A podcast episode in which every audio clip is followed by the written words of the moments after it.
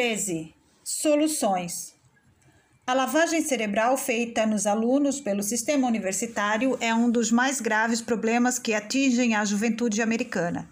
Sob a fachada da educação superior objetiva, resta um viés grave e poderoso, viés este que afeta profundamente o corpo discente.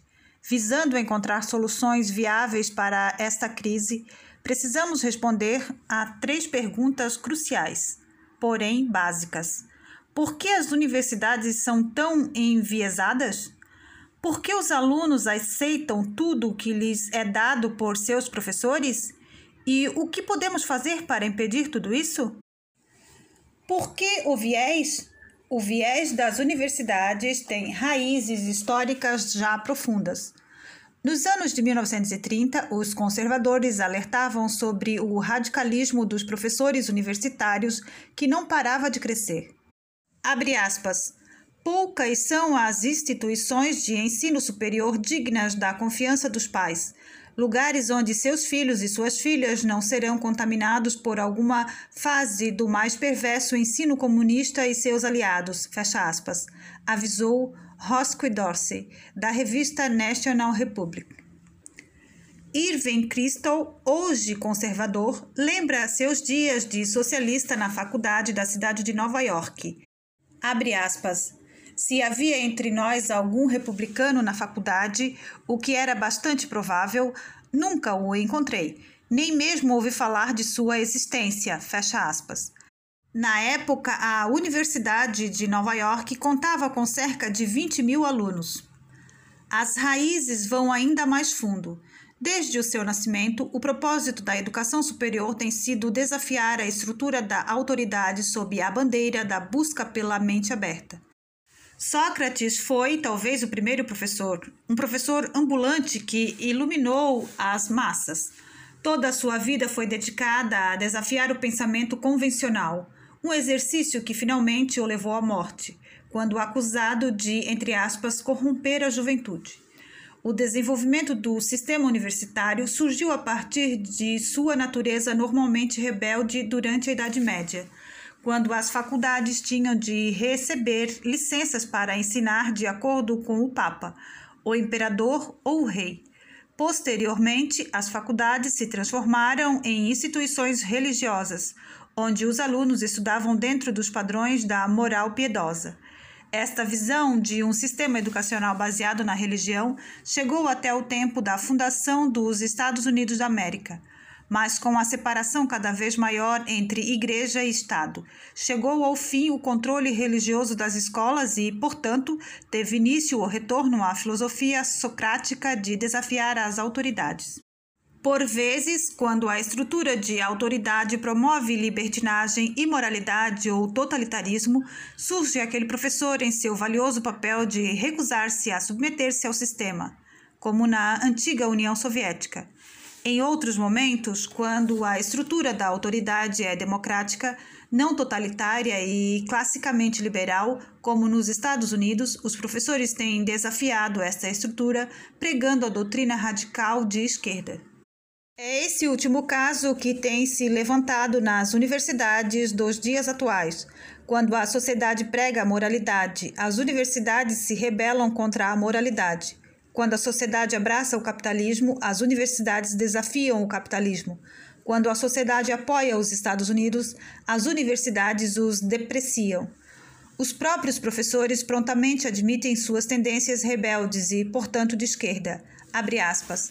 Pesquisas mostram que os republicanos são minoria entre o corpo docente, fecha aspas, afirma o professor Lawrence Evans, da Universidade Duke, abre aspas, verdade, e por bons motivos. As universidades procuram professores que sejam indivíduos analíticos, capazes de analisar e discutir complexidades, que não tenham medo de desafiar a sabedoria da solução sempre mais simples. Reticências Pessoas assim costumam votar nos democratas. E daí? Robert Watson, professor da UCLA, concorda, abre aspas, as universidades americanas têm se desenvolvido como a sociedade num todo, porque temos um sistema de resistir à tendência natural que as autoridades têm de querer ditar crenças, fecha aspas. Ele afirma, O professor é, abre aspas, pessoa que há de questionar o louvor a si mesmo e a adoração ao dinheiro da cultura americana, fecha aspas. Por que aceitar tudo isso? Os professores defendem consistentemente a linha esquerdista, mas por que os alunos compram toda essa ideia? Por que não resistem aos esforços de doutrinação dos docentes universitários de esquerda? A resposta óbvia é a ingenuidade da juventude.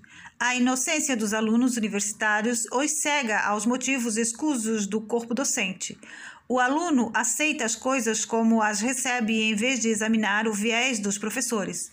Além do mais, o corpo discente está sem as ferramentas, sem as habilidades e sem o conhecimento para desafiar seus professores. A aceitação é o caminho mais fácil e, com frequência, o mais trilhado. Se o professor diz que o céu é verde, então o céu é verde. A infabilidade dos professores diante dos alunos só cresce com o respeito que a sociedade tem pelo sistema universitário.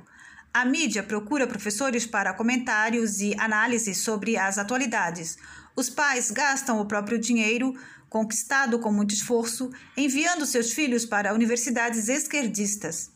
Olhando para tudo isso, os alunos logo pressupõem que deve haver algum mérito inerente na opinião dos professores que lecionam no sistema universitário. Por sua vez, os professores tiram proveito do profundo respeito que os alunos têm por eles. Ao dizer ao aluno, abre aspas, pense com sua própria cabeça, fecha aspas, e abre aspas, não aceite o que os seus pais dizem para você, fecha aspas, o corpo docente se coloca como a autoridade final sobre a moralidade, política e sociedade, descartando os pais do arbítrio moral. Os alunos engolem a ideia porque jovens estão em constante rebelião contra os pais. Na universidade, esta é uma atividade aceita e louvada. O que pode ser feito? O problema tem muitas partes, logo, sua solução, da mesma forma, precisa ser multifacetada. A seguir, apresento algumas soluções divididas em blocos e de longo prazo. A síntese dessas respostas ao problema pode promover um plano de longo prazo para combater a doutrinação nas universidades. Retomada de verba. Tática proposta com frequência. Consiste em movimentar a ala conservadora para que tire seu dinheiro das grandes universidades e exija um ensino mais justo e equilibrado como condição para reinvestir sua verba. Superficialmente falando, aparenta ser uma boa ideia, mas em si mesma faz pouco para mudar a política do sistema universitário. Por quê? Porque os esquerdistas e estrangeiros que injetam dinheiro por aqui simplesmente aproveitaram a brecha, aumentando o progressismo ainda mais na atmosfera universitária. Por exemplo, a Arábia Saudita compra universidades americanas como água no deserto.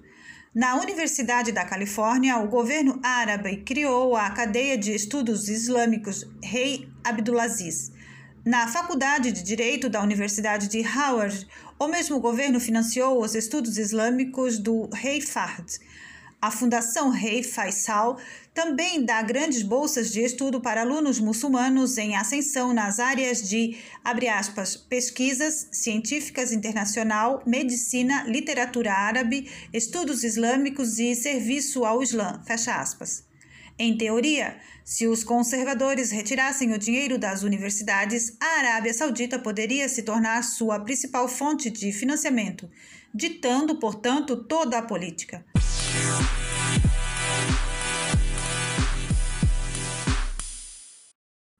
Como parte de um plano completo, no entanto, retirar a verba sob exigências é um passo útil, como explicarei em breve. Fundação de novas universidades. Nada tem chocado mais os noticiários do mundo do que o sucesso do canal Fox News e o equilíbrio que trouxe para o cenário das notícias. Quando a CNN dominava a imprensa da TV a cabo, um só lado da narrativa era contado. Então, quando a Fox News abriu as portas, sua aceitação foi enorme. Onde há mercado, existe um caminho os conservadores deveriam começar um movimento em massa pela abertura de universidades politicamente moderadas. Isso significa contratar ambos os lados do cenário político, usando a Fox News como modelo.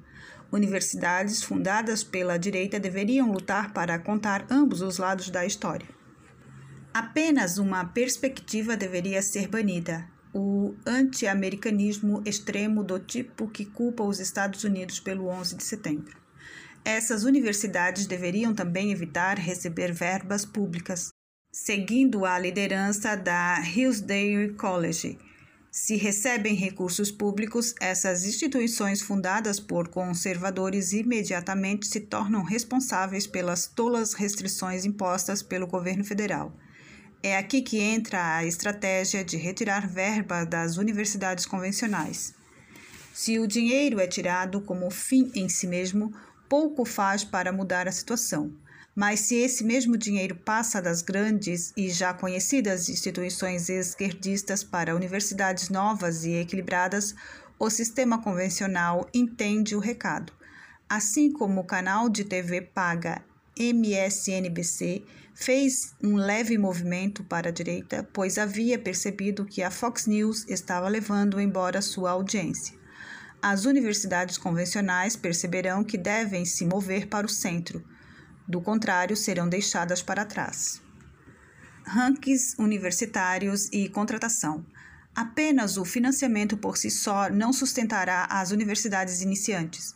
Toda instituição precisa de aluno e as universidades não são exceção.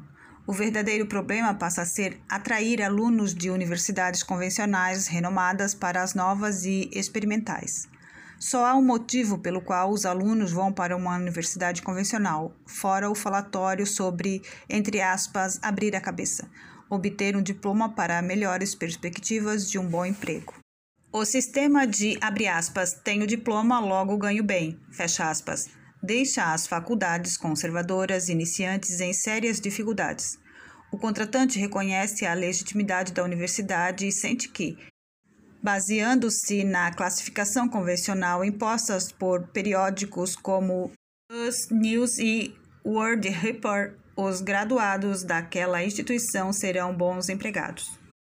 Se, por exemplo, a Us News diz que Harvard é melhor que a UC Berkeley, as empresas logo buscarão graduados da Harvard, deixando de lado os de Berkeley. Os alunos, por sua vez, seguem esse rastro e passam a preferir Harvard a Berkeley. Esse fator representa um grande problema para universidades conservadoras iniciantes. Muitos sistemas de avaliação universitária pendem para a esquerda. A UC Berkeley sempre estará classificada acima de Hillsdale College na classificação do US News e World Report, independentemente de quem Hillsdale contrate para lecionar. O motivo para essa inclinação é muito simples. A metodologia do US News automaticamente dará resultados maiores para as universidades esquerdistas. A metodologia leva em consideração, entre aspas, a avaliação dos pares, em que a gestão de instituições enviesadas classifica outras instituições. Isso tudo leva em conta os recursos financeiros, pressupondo que mais dinheiro gasto por aluno significa melhor educação. Por esse padrão, as escolas públicas deveriam ser pequenas Oxfords. A metodologia perpétua a si mesma, uma vez que leva em consideração a retenção de alunos por universidade e a qualidade das turmas de calouros.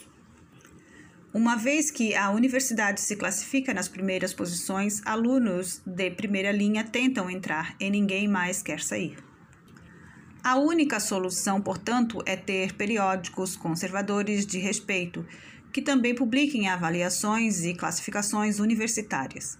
Se Wall Street Journal publicasse uma reportagem honesta classificando faculdades conservadoras ao lado das esquerdistas, as empresas se atentariam e dariam atenção. Cabe também adotar outro critério, perceptivelmente ausente nas metodologias do US News avaliar a renda média do aluno depois de 10 anos de graduado ou a satisfação no emprego do graduado depois de uma década. A metodologia do US News cuja classificação segue o que os professores pensam, quanto dinheiro é gasto e quantos formandos doam dinheiro, é totalmente sem sentido. É claro, nenhum sistema de avaliação e classificação ganharia legitimidade da noite para o dia. Aqui é onde os proprietários de empresas conservadoras devem colocar seu dinheiro em prática. Se verdadeiramente acredita que doutrinação não é educação, o empresário conservador precisa levar a sério a contratação de excelentes alunos formados em instituições conservadoras e para as mesmas vagas que contrataria ótimos alunos da UCLA de Harvard ou de qualquer outra instituição de esquerda. Assim que empresas conservadoras começarem a legitimar avaliações e classificações de direita, contratando graduados conservadores com a mesma frequência que os graduados da Universidade de Colômbia, teremos cada vez mais alunos nas universidades conservadoras iniciantes. O plano. Em resumo, sugiro um plano de ação dividido em três passos. Primeiro, cabe à população conservadora redirecionar sua verba das universidades esquerdistas para as instituições conservadoras iniciantes que mantêm o equilíbrio de professores com diferentes posições ideológicas. Segundo, Novos sistemas de avaliação e classificação deveriam ser instaurados e publicados por canais conservadores, visando conter o viés anticonservador de outros sistemas de classificação e fornecer um recurso melhor para empresas contratantes. Terceiro, é importante que as empresas conservadoras usem novos métodos de avaliação e classificação como o norte, a fim de legitimar os sistemas e incentivar o aluno de alto desempenho a entrar em universidades iniciantes. A política que recomendo é uma política de longo prazo. Sim, não será fácil estabelecer universidades conservadoras financiadas sem verba pública Sistemas legítimos de avaliação e classificação não aparecerão da noite para o dia. Assim, a solução de curto prazo é ter pais que cuidem dos filhos. Resumindo, se o pai e a mãe souberem ensinar consistentemente o certo e o errado, como eu mesmo aprendi com os meus pais, seus filhos chegarão à idade universitária preparados para combater os golpes esquerdistas desferidos pelos professores. E para meus companheiros universitários, por favor, pense por si mesmo. Quando insisto nisso, falo com sinceridade. Não quero que você se torne um conservador, embora eu acredite que a boa razão tenda ao conservadorismo. Tudo o que peço é o seguinte: questione os motivos dos seus professores. Preste atenção ao modo como eles distorcem os fatos ou tecem comentários durante as aulas. Faça perguntas, force-os à defensiva. Ajude o seu colega a pensar bem antes de engolir a mentalidade do professor. A verdadeira marca da educação é aprender como pensar. Engolir tudo o que o professor diz não ensina a pensar, mas ensina a pensar o que o professor quer que o aluno pense. Trata-se de pura e simples doutrinação. E se você gostou desse audiobook, deixe seu like, deixe um comentário, se inscreva no canal, compartilhe com seus amigos.